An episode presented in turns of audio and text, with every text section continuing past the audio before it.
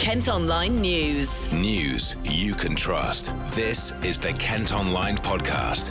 Nicola Everett. Hello, hope you're okay on a very hot Tuesday, July the 20th. Thanks ever so much for downloading today's podcast. I have more on the weather in just a bit. But we're actually going to start today with a really shocking story from Thanet, where a young woman has suffered a miscarriage after being attacked.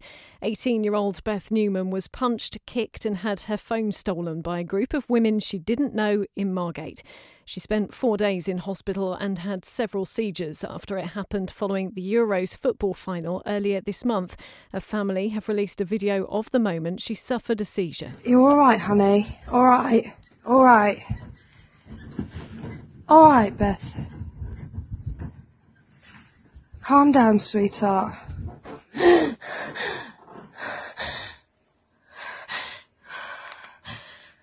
All right? Beth has also spoken out about the unprovoked attack. I don't remember that whole night at all, and then I just remember the next day being in hospital and just being in so much pain. I couldn't move my neck, like I couldn't walk properly. Everything was hurt. I was covered in bruises from head to toe, like everywhere. Well, police are still investigating and want anyone with information to come forward. We've got details on who to contact if you do have any info at kentonline.co.uk. Kent Online News. Other top stories today, and nightclub bosses in Kent are concerned about the Prime Minister's plan to make people prove they've had both coronavirus jabs before being allowed in.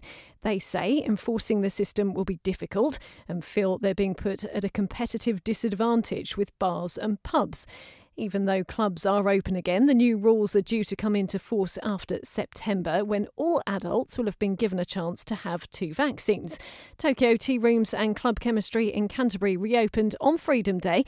Matthew Jones-Roberts is the owner and has been speaking to our colleagues at KMTV. I think there'd been a lot of anticipation for today. It was a bit strange at first. I think lots of people were expecting it to be a little bit more restrictive, but from 1 minute past midnight we had people on the dance floor, we had a balloon drop, confetti cannons, and there was a real hype around it, and I think everyone had a really great time. I've never seen so many happy faces on a dance floor. It felt like a release for everyone. They talk about it being Freedom Day, but I think one of the biggest things today is there was a choice that people could have, that they could actually make the decision whether they wanted to dance or sit down, and I think that really helped people's enjoyment.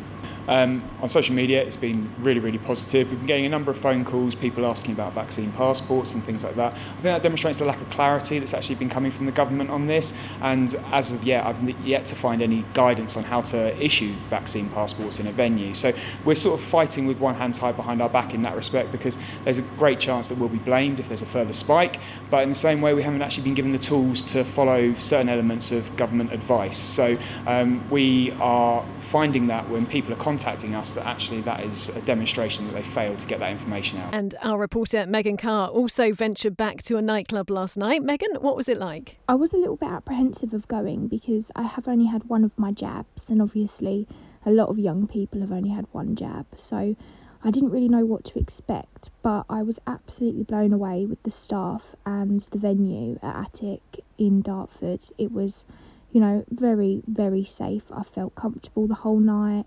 I never felt at one moment that I was at risk of being infected. I was lucky enough to have a booth, so I kind of just sat with my friend. It was only 2 of us that went, and we kind of were in our own little area. And wasn't near the dance floor, but we still had our own space to kind of dance if we wanted to, because we were in a booth as well. We got table service, so we didn't have to stand at the crowded bars or anything like that. You know, there were a few people. There were quite a lot of people for a Monday night. It was nice to see people out and about again. I think there was like a few friends groups in the on the dance floors and things like that.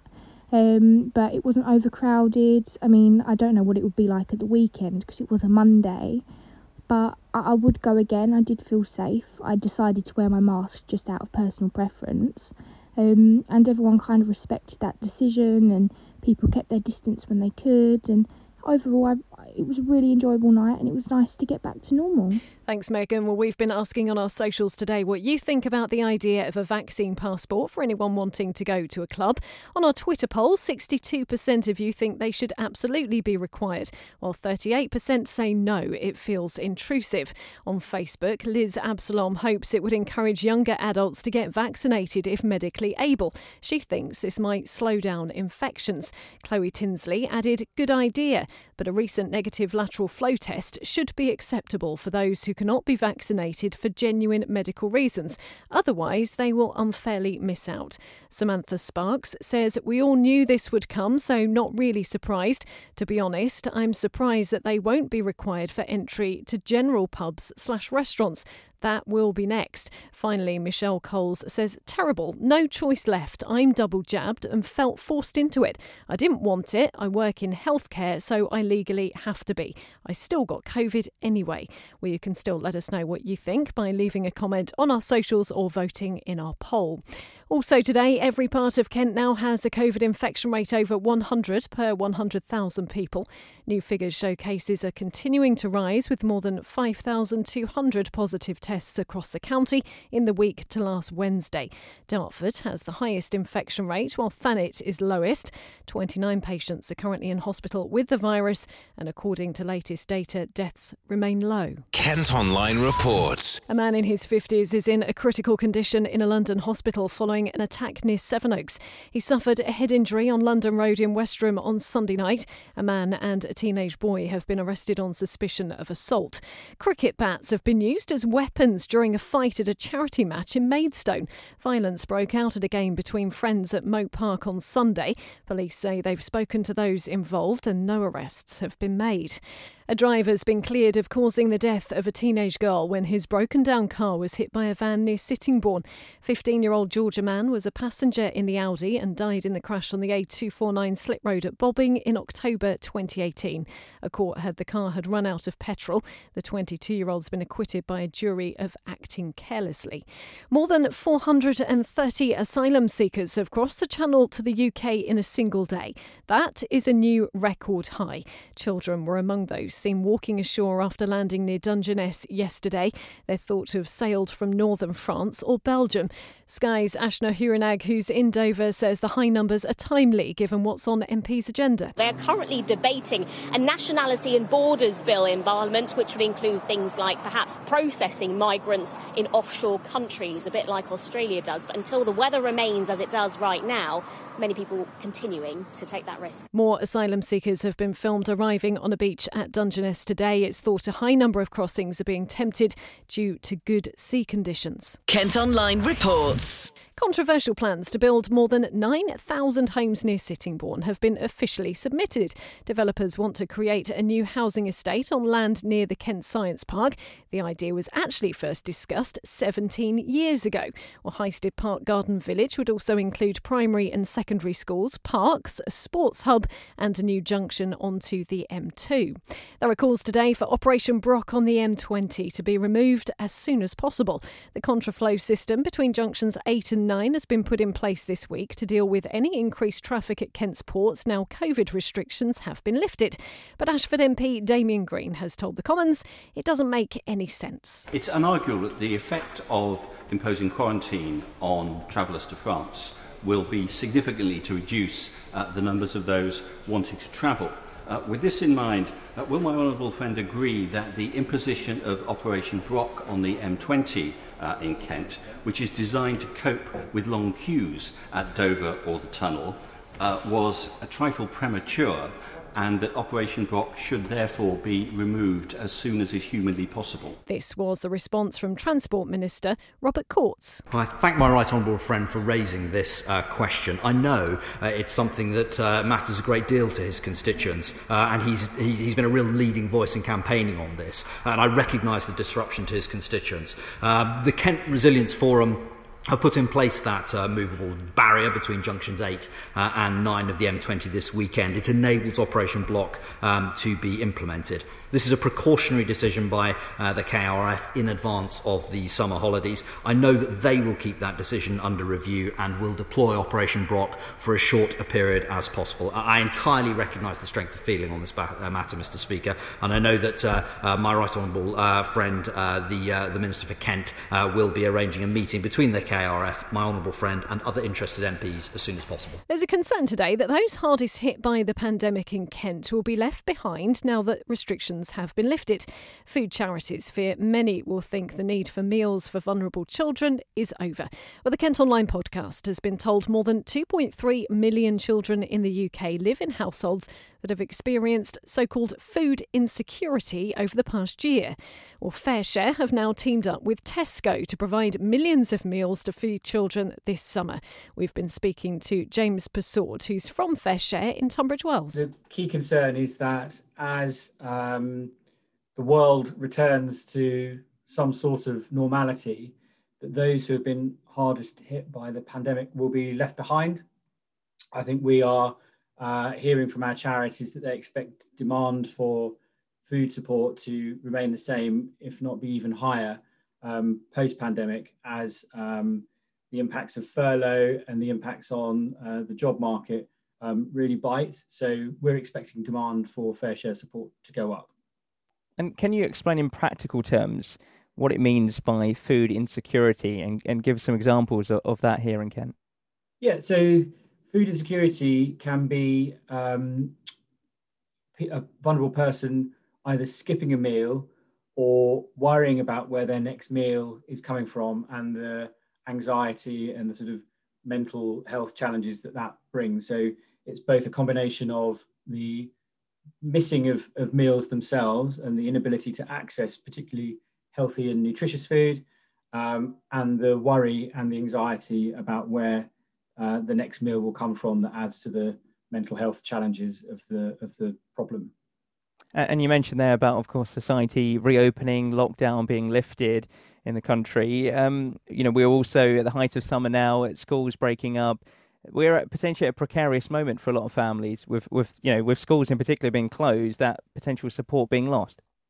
That's right. So many millions of children rely on a free school meal as their main source of a healthy, balanced meal during the term time. The campaign that FareShare ran for 2 years called Activate tried to shine a spotlight on the fact that those children then suffered from food insecurity during the holiday periods. Marcus approached us and offered his support to help shine a considerably bigger spotlight on the issue, and the rest is history, really. That became a talking point almost daily on the news throughout the initial lockdown. And now everyone's well aware of the challenges facing many vulnerable children throughout the holiday periods. The government has stepped up and supported with Holiday Activity Fund for this year, the holidays this year. But the task force is seeking support for a longer period of time, the next 3 years. And what is it that you guys are going to be doing now? Obviously, you launched a new scheme. Can you just talk us through that? So we're being supported this summer by Tesco, their Buy One to Help a Child campaign. So every time a customer goes into a Tesco store and buys a piece of fresh fruit or vegetables, a food donation will be made to FareShare. And the aim is to get 3 million meals, the equivalent of 3 million meals, to charities and local community groups supporting children over the course of the summer holidays. So starting today, for 3 weeks, every single piece of fresh fruit and vegetables that's bought in a Tesco store will contribute towards that campaign. As promised, more on the weather then, and a yellow warning for thunderstorms has been issued for Kent. Forecasters say heavy rain and lightning could cause flooding, some travel disruption and power cuts into this evening. The alert will be in force until midnight. A derelict site on Herne Bay seafront could be turned into a boutique hotel with a rooftop bar. The owner of Alaturka Restaurant on Central Parade is planning to spend £4 million on the project. Stars of Killing Eve have been spotted filming for season 4 War in Margate. At Kent Online today, you can see pictures of Jodie Comer and Fiona Shaw shooting scenes on the seafront. It's going to be on our TV screens next year. Now, this sounds like something out of The Greatest Showman. A fun fair coming to Kent is looking for someone a bit frightening to work on the ghost train. The Smiths Family Fun Fair is going to be in Laysdown from Friday, and bosses say the ideal candidate would be a horror enthusiast or a goth. They're holding auditions and say anyone wanting to be considered should turn up in their own horror costume. And tributes have been paid today to Pickles the Swan, who's died at Leeds Castle near Maidstone. He was believed to have been the oldest swan in Britain and celebrated his 30th birthday last month. Staff say he was a massive character and will be missed. Mark Brattle is the head falconer at Leeds Castle. When you work with animals, you know it's inevitable that at some point this is going to happen. You can never really sort of prepare yourself for it's happening, and it does affect us. You know, you do get very, very attached to all the animals, all the birds that we have here at the castle. But for one that's been here for so long and been such a positive animal or bird within, you know, the Leeds Castle staff as well as the visitors, you know, for him to now be gone has been a massive hit. You can also watch a report on that story on KMTV tonight from 5:30. Kent Online Sport. The number of new cases of COVID-19 among people involved in the Olympics is up 9 to 67. We told you about this yesterday. It includes a Czech volleyball player and US gymnast who tested positive. The 6 Team GB athletes who were forced to isolate when a passenger on their flight in Tokyo tested positive for coronavirus have been training again, but they had to do that individually and socially distanced from others. And in cricket, Tim Grunewald has joined Kent's coaching staff after retiring from the professional game at the age of 37. He's made the decision after suffering a knee injury, but will still be staying on at the club for the remainder of the season. Kent's director of cricket, Paul Downton, says he's been a great role model for any young player in the way that he's conducted himself both on and off the pitch. Well, that's all for today. Thanks ever so much for listening. Don't forget you can follow us on Facebook, Twitter and Instagram. Plus, you can subscribe to the IM News app. That's going to give you access to all KM Group newspapers. Just head to subsaver.co.uk. News you can trust. This is the Kent Online Podcast.